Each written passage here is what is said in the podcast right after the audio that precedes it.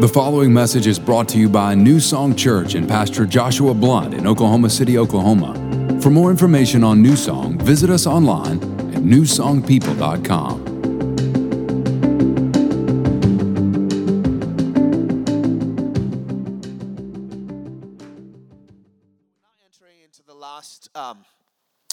of this series that we're going through, looking at the parables of Jesus and gleaning from them concepts or big ideas that allow us to align ourselves with the kingdom manifesto so that we can live it out in our lives. In the first week, we introduced the idea of seasons, knowing that each and every single one of us is in one season or another. And we looked at the idea that there's time and opportunity in whatever season that you find yourself. That it is not necessarily that you have the best gift or the best anointing that you are able to, to overcome or come through, but it is based on how you use your time and how you use the opportunities that God has given you.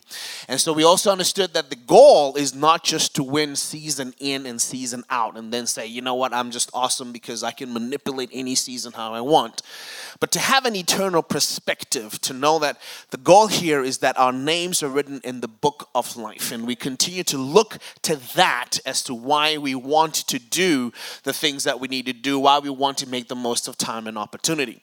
And we understood that in order for us to keep that eternal perspective, we have to remain connected to Him who is eternal, who's not bound by the season, who doesn't change because of the way I feel, and doesn't change because of my acts, either there or the lack thereof, that He remains the same.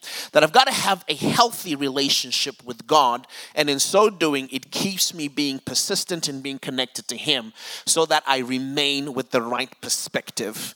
And then we said from there, we have to build on the information or the knowledge that we build. And in that knowledge, it's going to help us to determine that which is valuable.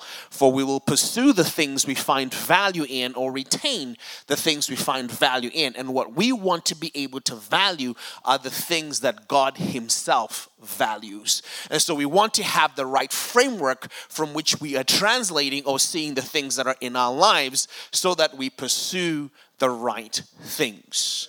And the culmination of that all is why would this be important? Why would we want to make the most of our time and opportunity? Why do we want to be persistent in prayer? Why do we want to seek the things that are valuable? It's because it's who we are. So we want to realize and recognize that ministry, anything that we do, is going to be born out of our identity, out of who we are. We don't just do things for the sake of them needing to be done, but we do them because it is who we are. And Jesus models this for us too, in that he says, I do nothing except what I see the Father do. I speak nothing out of my mouth except that which the Father has given me to speak. And we want to be in a similar position where what we do and what we say flows and comes from our submission to the Lord Jesus Christ. And that in so doing, we reflect his truth, we reflect his way, and we reflect the life. Now, religion pushes us to try to attain things, and yet we always fall short.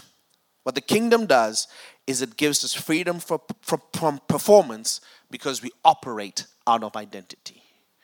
Religion would have us stack a whole bunch of things that we need to do. We need to make sure we're giving. We need to make sure we're good to others. We need to make sure that we don't, we're not anxious. We need to make sure we're all this. So it becomes a big list of things that we ought to do, and we always fall short and always judge ourselves because we fall short.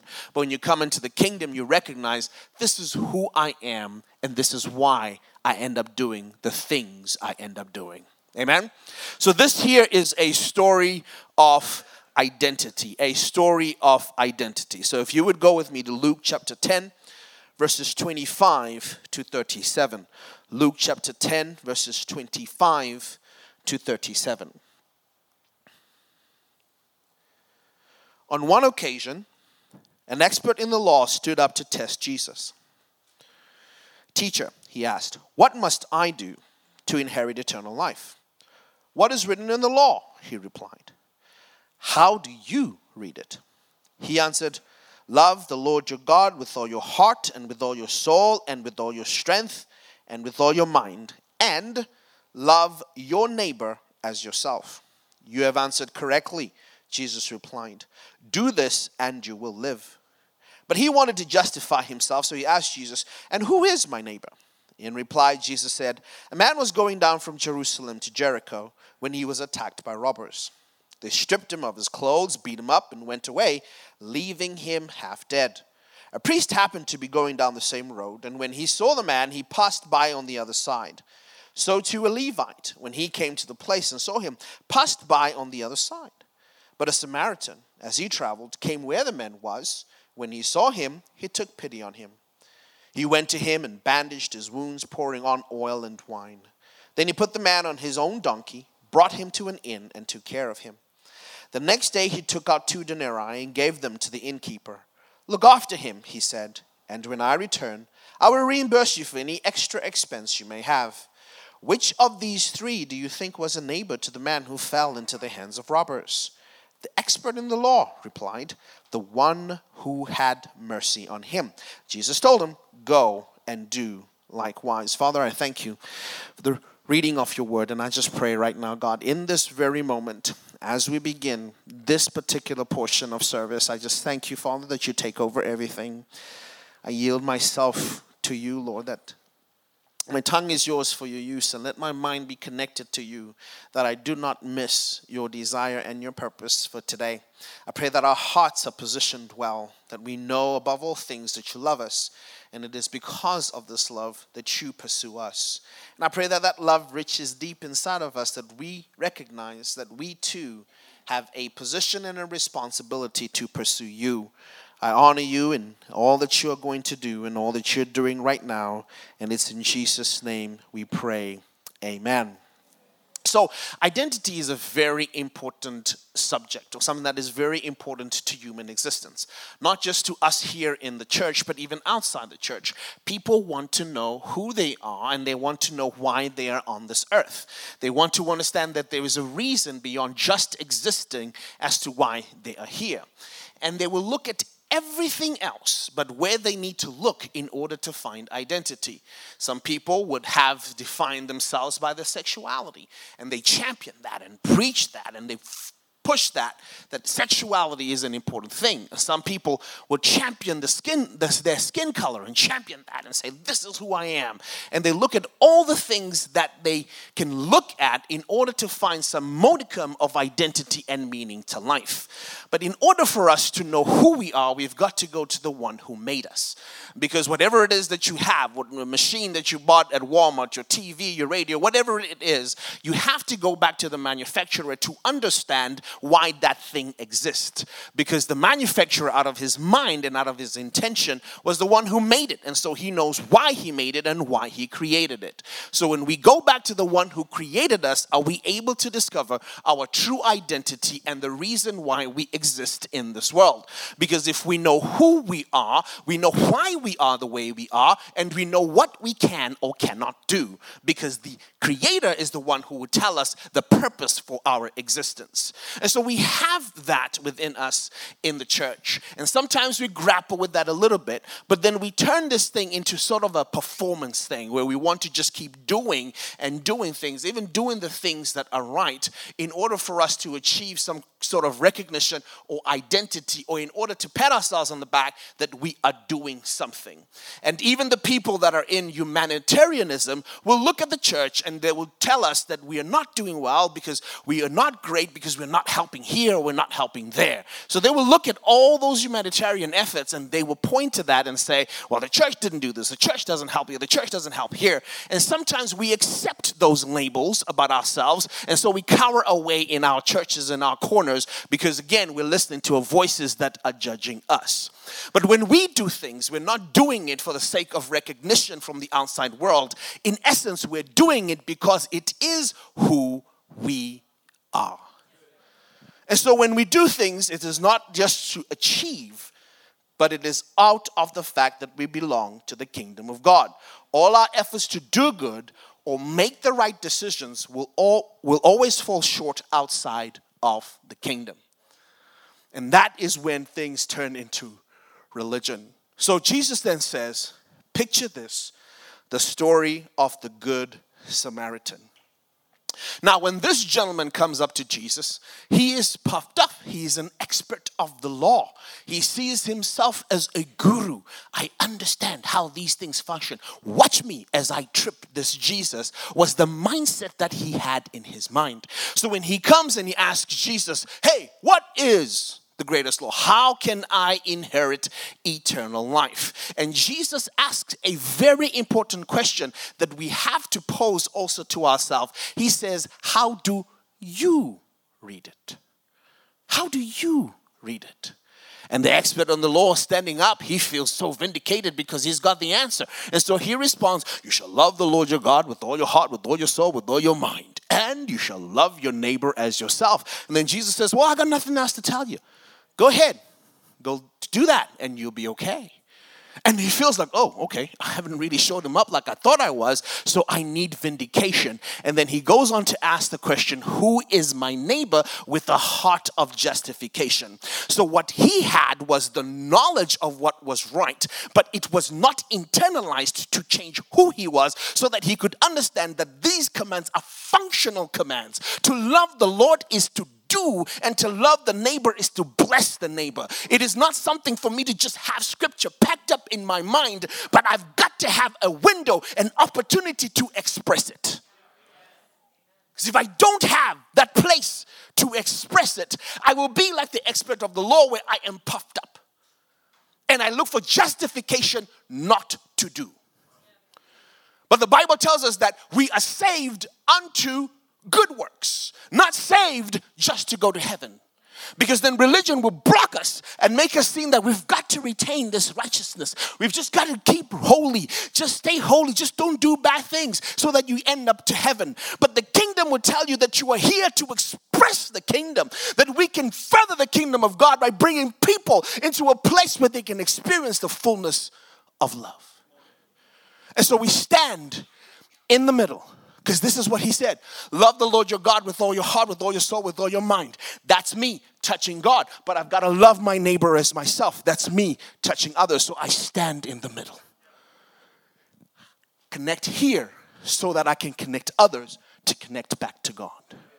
That is the reason for ministry. But he looked at what he knew, not what he was convicted of. He evaluated himself based on knowledge. But this is what Romans 12 and 3 says. Because of the privilege and authority God has given me, I give each of you this warning. Don't think you are better than you really are. Be honest in your evaluation of yourselves, measuring yourselves by the faith God has given us. Listen, there's no difference between us here and those that are in the world. The only difference is we agree we're messed up and we need a Savior.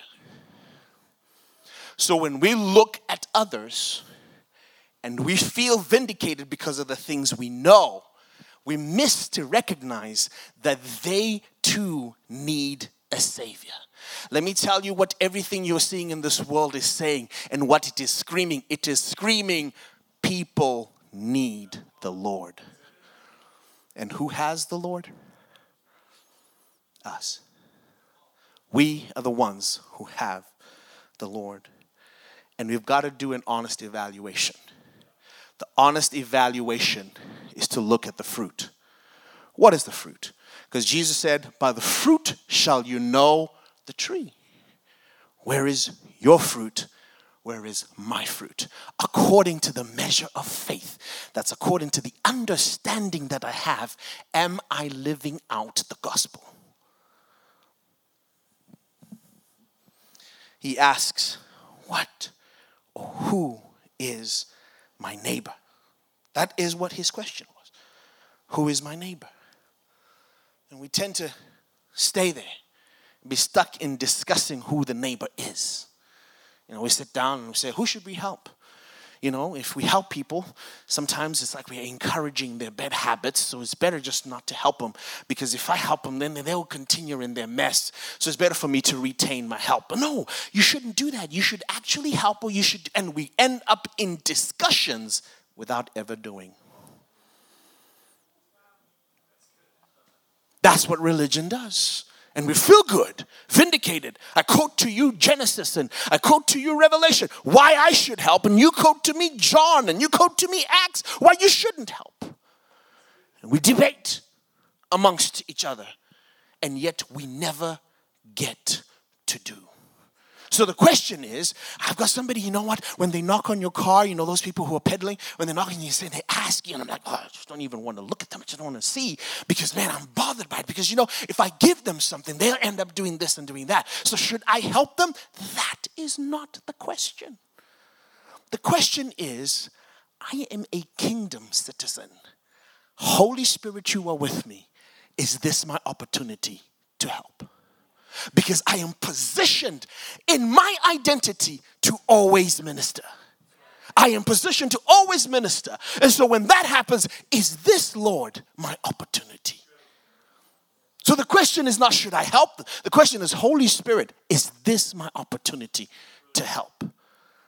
When you have to ask, when you have to ask, Saints, we're looking to check the laundry list. We're stuck in religion if we have to ask. But when we know who we are, we don't ask. We will see the opportunities through the lens of the Holy Spirit for what they are.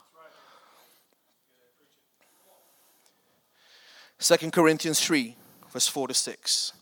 Such is the confidence that we have through Christ toward God.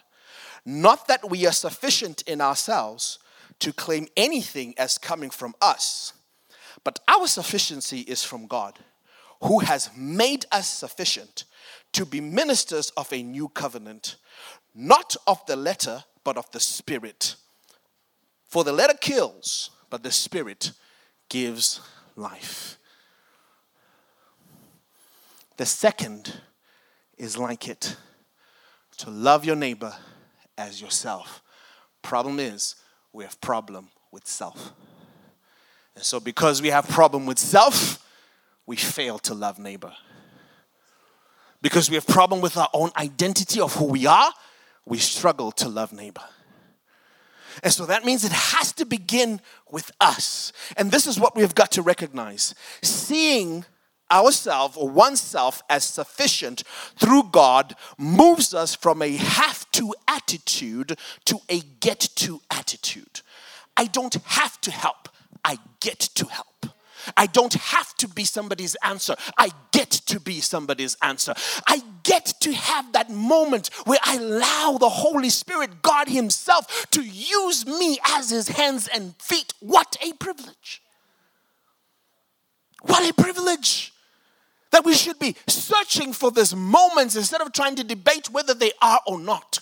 We should be saying, Oh my goodness, I want to have an opportunity where I can express the things that God has put in me and help somebody else. Wouldn't you want that? Because then what is it for? It all that we just stay in here, lift up our hands, experience the presence of God, and go home and say, Man, that was great? What's for lunch? Shouldn't there be more? to the fact that we have come and met a holy God, that He was faithful enough to be present in our midst, shouldn't there be more? Than just to know and have head knowledge about the truth of the scriptures. Shouldn't there be more? Because at some point, we've got to stop battling in our own sins and our own problems and our own issues and be healthy enough because He makes us healthy in order to help somebody else. At some point, we've got to understand that we are the right person for the job because He makes us the right person for the job as opposed to always using this as a clinic and a hospital. I feel bad during the week. I go to church, I experience God, and I do it all over again. I just go to clinic all the time. You know, they put people away if you're constantly at urgent care. They'll put you in a place. It's not a nice place. If you keep saying, I have this and I have that, or they make you an experiment.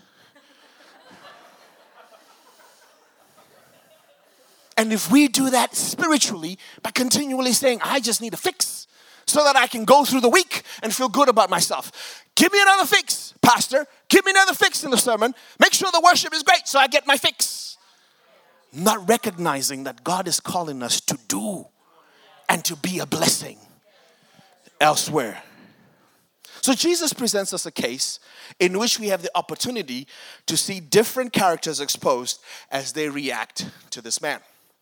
Now, central to this parable is actually the man. We call it the parable of the Good Samaritan, but central to the whole parable is this guy, this man, because everybody encounters him. Okay? So the first people that encounter him are the bandits. The bandits, how do they view him? What do they see in this man? They see him as an object of exploitation, an opportunity to gain for themselves. And so they go over and they take him out and they leave him for dead because they don't care. They just got what they wanted to get. We have present day bandits this here is the information age. There are people who would control the information, who want to control the narrative so that they take a hold of people and make them confused into who they are. So that they start running into all these other things to define who they are and give them a false narrative of what actually works. So that they can control them and get from them and milk them of the things that they possess so that they can build their own wealth, build their own political career, build their own selfish ambitions. So they control that information. Bandits, only seeing people as an object to exploit for selfish gain. And so now we have this opportunity where we have a priest who meets somebody who's been overtaken by these bandits. This priest goes to New Song. He's there every Sunday. But when he meets this person, he looks at this person and says, It is your fault that the bandits beat you up, so I'm going to avoid you. He sees them as an inconvenience to be avoided. And yet, in this priest is the word of God that he hears all the time. In this priest, he has served at the temple, but when he's presented with this opportunity, sees an inconvenience to be avoided. What do we do with people who have been taken over by bandits? Because we know, is there an enemy? Is there an enemy? The Bible says we wrestle not against what? Flesh and blood but against principalities, powers, and rulers of this dark world. But many of us sit and hate people who have fallen victim to this. Even though we have the word, we hate it. How can they be like this? What's wrong with them? Y'all sheep, just follow the government. You got issues. And yet, I have the answer to life. I hold it in my heart. What is it all for? What is this all for? All the culmination of the information, the knowledge that you receive, what is it all for? But then when I see these people, oh, sheep, oh, you're a trumper. Ugh, I can't stand you trumpers. Bandits, liberals, oh my gosh. Somebody needs to pray for those people. You.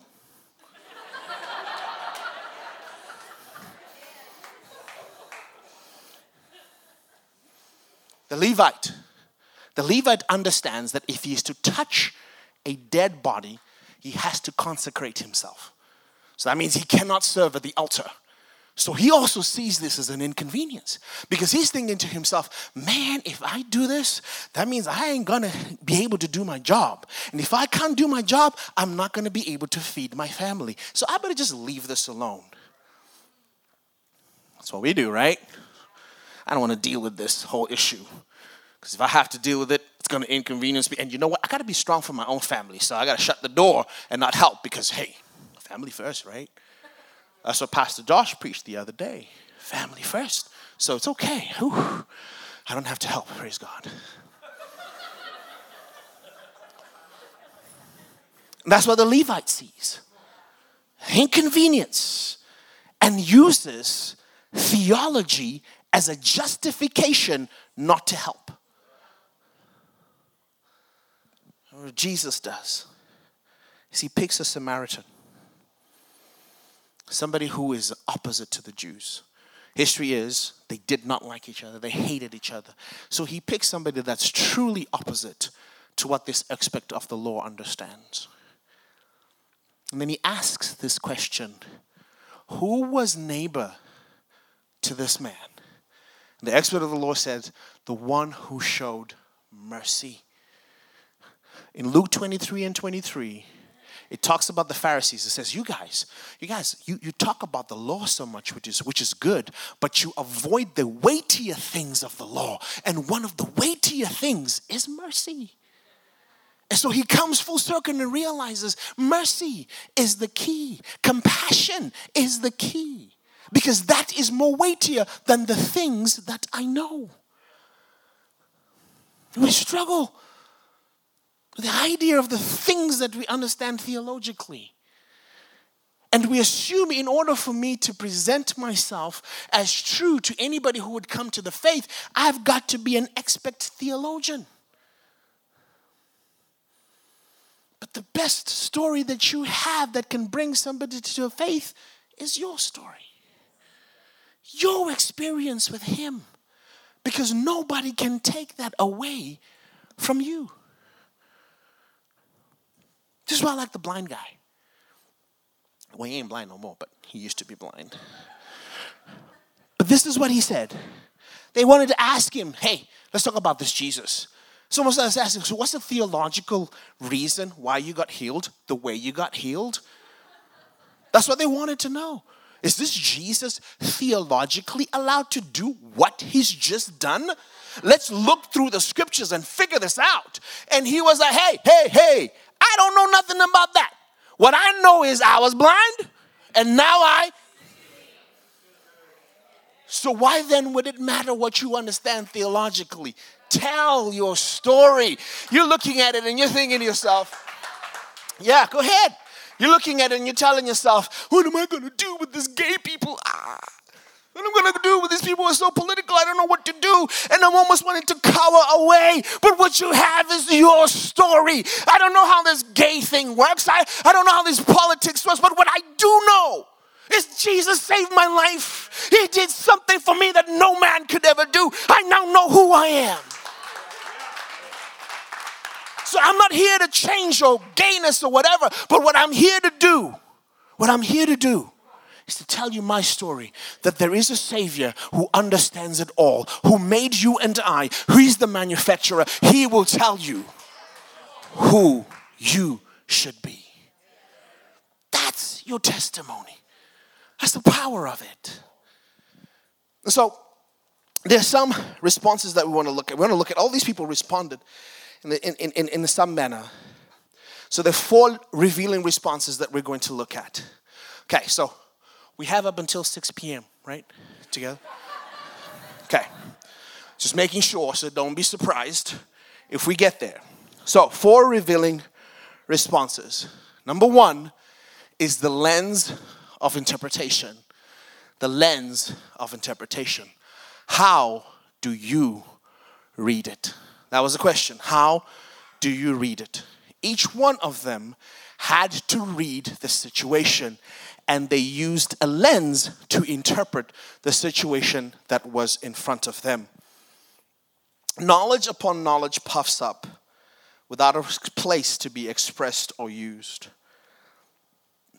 If we build on just knowledge, we run the risk of having a superiority complex because of the fact of what we know. But the best way to judge is not what you know, but what you express. Because then that tells us the true interpretation of who you are. Jesus says that we are the light of the world, just as He is the light of the world. So Luke chapter 11, verse 32 to 36 reads No one lights a lamp and then hides it or puts it under a basket. Instead, a lamp is placed on a stand where its light can be seen by all who enter the house. By some who enter the house? A few people who enter? By all who enter the house. Your eye is like a lamp that provides light for your body. When your eye is healthy, your whole body is filled with light. But when it is unhealthy, your body is filled with darkness. Make sure that the light you think you have is not actually darkness. If you are filled with light with no dark corners, then your whole life would be radiant as though a floodlight were filling you with light. Saints, our ultimate calling is to minister to people. That is the ultimate calling. Whatever it is you feel you're called to do, be it in business, be it in ministry, be it in the arts, wherever area it is, we've got to recognize that we are positioned to minister to people. Is it possible some of us go through years and have not done a single thing for another person? And yet we say, I'm a Christian. I believe in Jesus. He's good. Is he? We're now in July. Not a single soul that you know has felt the goodness of the Lord through you. Is that okay? Is that who you are? Is that what this gospel is about? To just give me a feel good factor. Is that what it is? Because if I don't have an opportunity, if I'm not crying out for an opportunity to God, which by the way, there is a plethora of opportunities, but if I don't cry out to God to give me the courage to see the opportunity, then I am not going to minister the thing that God has placed in me to minister to somebody else. And this is how the Bible says it Jeremiah 17 10. I, the Lord, search the heart. I examine the mind to reward a man according to his way, by what his deeds deserve, not by what his knowledge deserves, but what his deeds deserve. The things you know are there to give you an opportunity to minister to somebody else. How do I know that I am the man that God is calling me to, to be? How do I know my identity? There are two places I want to tell you that reveal our light. Number one is in a time of crisis. When the crisis comes, the true you gonna come out. Okay? Now listen to me. It's okay to freak out. It's okay. That's point number one. But there has to be a point number two. See, I was going to do this illustration, but I felt like it might go south. So I'm just going to tell you what the illustration is. Is that okay? Okay.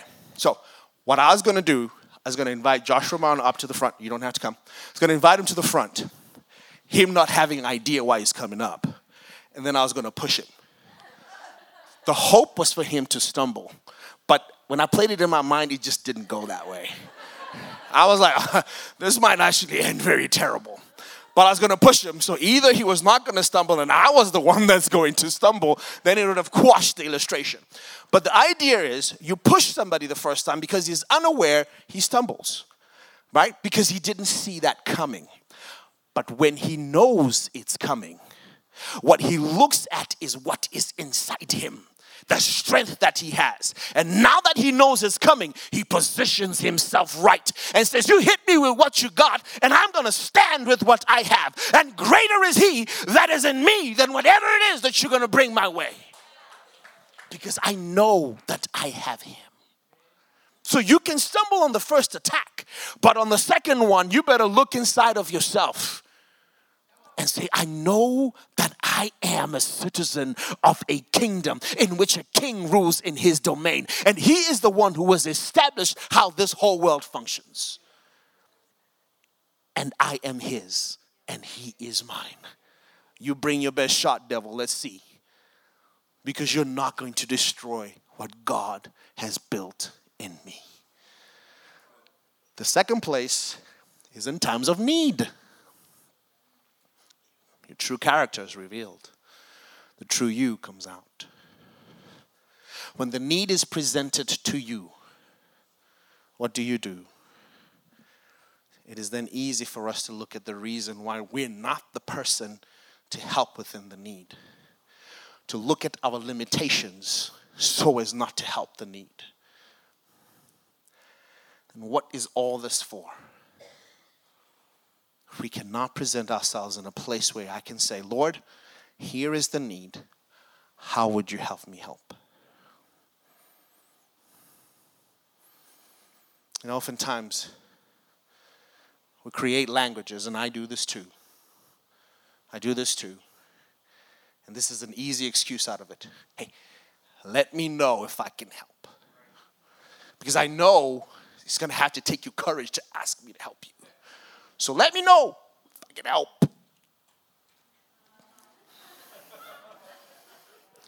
Yet the need is staring at me glaringly in the face. So it's revealing who I am. That I am the guy who runs away from needs. No? Guy says, hey, you know what? Uh, uh, I'm, I'm, probably going to need help to go to the doctor's office and, and do some work over there. And uh, I am going to need transportation. Oh, wow. How are you going to do that? How are you going to get there? Well, I'm going to have somebody, I need somebody to help me out do it. Okay. Well, yeah, well, I hope you get somebody to help. Then you go home, Lord, help me to be a good Christian where I can see how I can help others. In the time of need, a true character comes out. And so we go to the next one, a heart of possession. We then look at the things that we have. We look at the things that we have, and we always assume what we have is never enough to help somebody. Look at this. Proverbs chapter 11, verse 24 to 25. One person gives freely, yet gains even more. Another withholds unduly, but comes to poverty. A generous person will prosper. Whoever refreshes others will himself be refreshed. Listen to this giving away creates gain in the kingdom. Giving away creates gain in the kingdom. The Samaritan, he used the resources that he had. He had oil, he had wine, and that's what he used. But we look at it and we go, I don't have enough, so I cannot help. One of the joys of my life, it might not be like that. Our personalities could be different. But for me, one of the joys of my life is when people walk into my house and treat it like their own. Opening drawers, taking cups, spoons, doing whatever they want. Because then I go, Yes, God, this is your house. Let them have it. One of the joys of my life is being able to use my car to help somebody else because I realize I have possessions that God has blessed me with. Because if I hold on to it, what if one day He comes and says, Thunder Eye, give up thine car? I don't want to be able, I don't want to be in a position where I say, but my car is mine. I want to be able to say, God, if this is it, then let me give this car because one thing I know, I'm a blessing to somebody else. There's a better car that's coming my way because I'm a blessing to somebody else. One man withholds, never gives away. In that moment that you withhold and never giving away, you are saying, God, you do not have the ability to replenish. I don't trust you to replenish. The moment you gave it to me the first time, I'd hold on to it. Because you know what? I don't think you can hook me up. Why? Because I look at myself and I look at how bad I am. And yet, He already died for you in your worst state. Number three, willingness to sacrifice. 1 John 3 16 to 18. We know what real love is because Jesus gave up his life for us. So we also ought to give up our lives for our brothers and sisters. If someone has enough money to live well and sees a brother or sister in need but shows no compassion, how can God's love be in that person? Dear children, let's not merely say that we love each other, let us show the truth by our actions. Listen to this. If we function on excuses, the right time to help will never come because availability to help requires sacrifice. You know, I love football, the real football, where you use your feet, you know. Do you know when these games come up, when they happen? Nine o'clock on Saturday, nine and ten on Sunday. I want to watch my team play and you plug in a Surf Saturday right there. But I know who I am. I've got to sacrifice some of these things. I've got to sacrifice and come to the house of God to worship. But you know what others we do? We will circle our calendar around the games to make sure that we watch the things, the games we want to watch. We do our gardening, we do all the things that are self to us. But at some point, you've got to understand God's going to call you to sacrifice that thing, and you have to be ready and willing to do so. Because the time to help is never going to come with bells and whistles and lights shining and everything looking hunky dory and all your lines falling into pleasant places. And then you go, I'm going to help now because everything looks great. And even then, some of us will still hold back because we judge ourselves ever so harshly.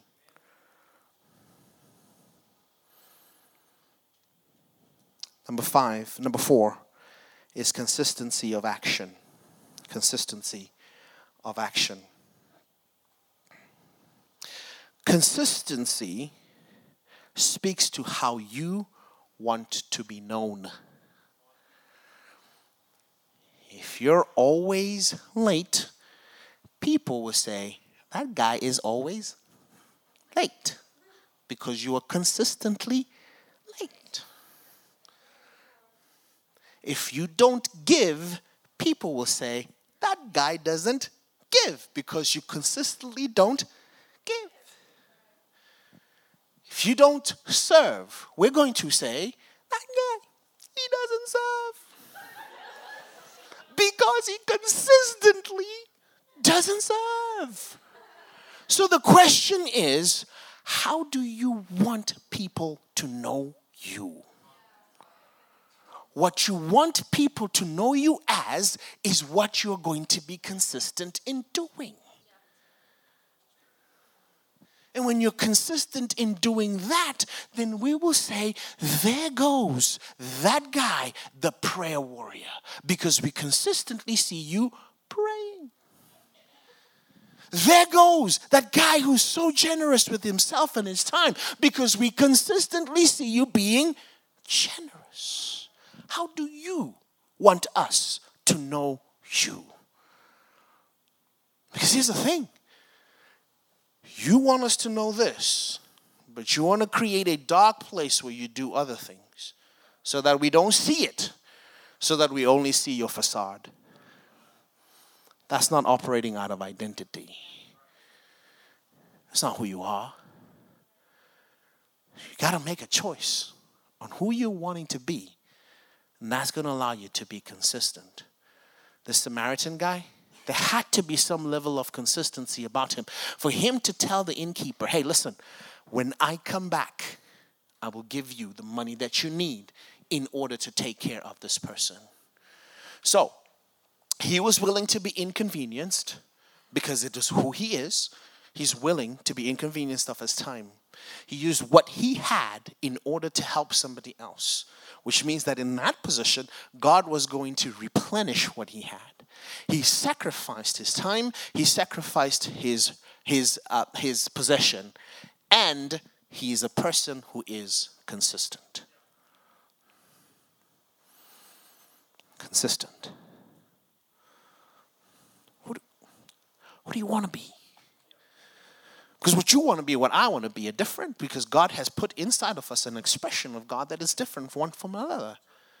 So who do you, who do you want me or us to know you as?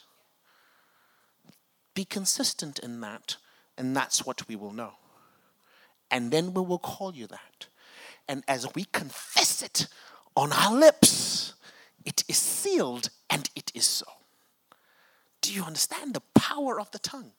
When we start calling you that, we are affirming it and you grow stronger in it. But when you're not consistent, then we have no idea. And I dare say you then have no idea who you are. 1 Corinthians 15 58. So, my brothers, my dear brothers and sisters, be strong and immovable. Always work enthusiastically for the Lord, for you know that nothing you do for the Lord is ever useless. Consistent Consistency has nothing to do with the results. Think about this story too. Right? It's hard for us to help people that are talking back and bickering sometimes. But if it's who you are, you, you, you pull through it. So this parable makes it easy because the guy's half dead, so he's not talking. At some point, he woke up. And, and we don't hear Jesus then say, and then when he woke up, he said, saying, You Samaritan, how dare you help me? Uh, I don't want your help. He doesn't say that. The reason why I believe Jesus leaves that out as a potential conversation that could have happened is he was removing all excuses that we can have to help somebody. When you come upon a time to help, I do not care whether the person is gay, black, blue, white, or green, liberal, Democrat, Republican, African, North American, what doesn't matter.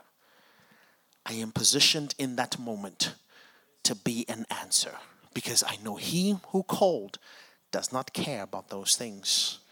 What He cares about is life. I'm going to close with this 1 Corinthians chapter 13, verse 1 to 3. If I could speak all the languages of earth and of angels, but didn't love others, I would only be a noisy gong or a clanging cymbal.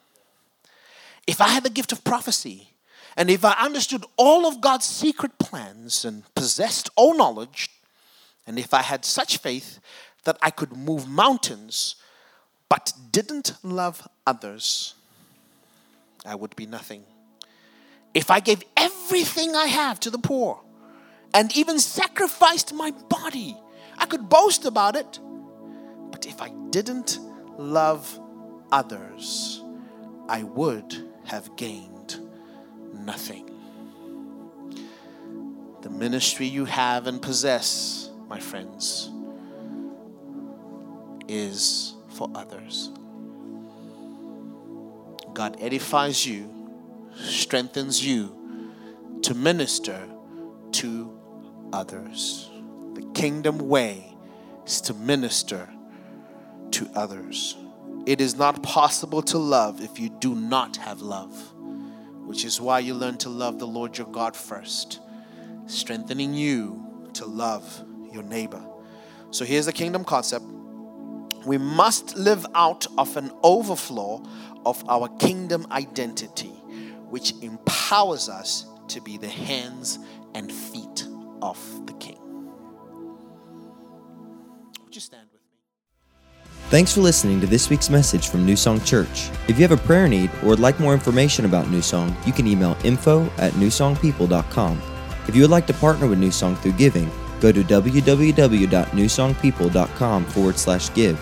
And if you want to stay connected to New Song, you can find us on Facebook, Instagram, and Twitter by searching for New Song People.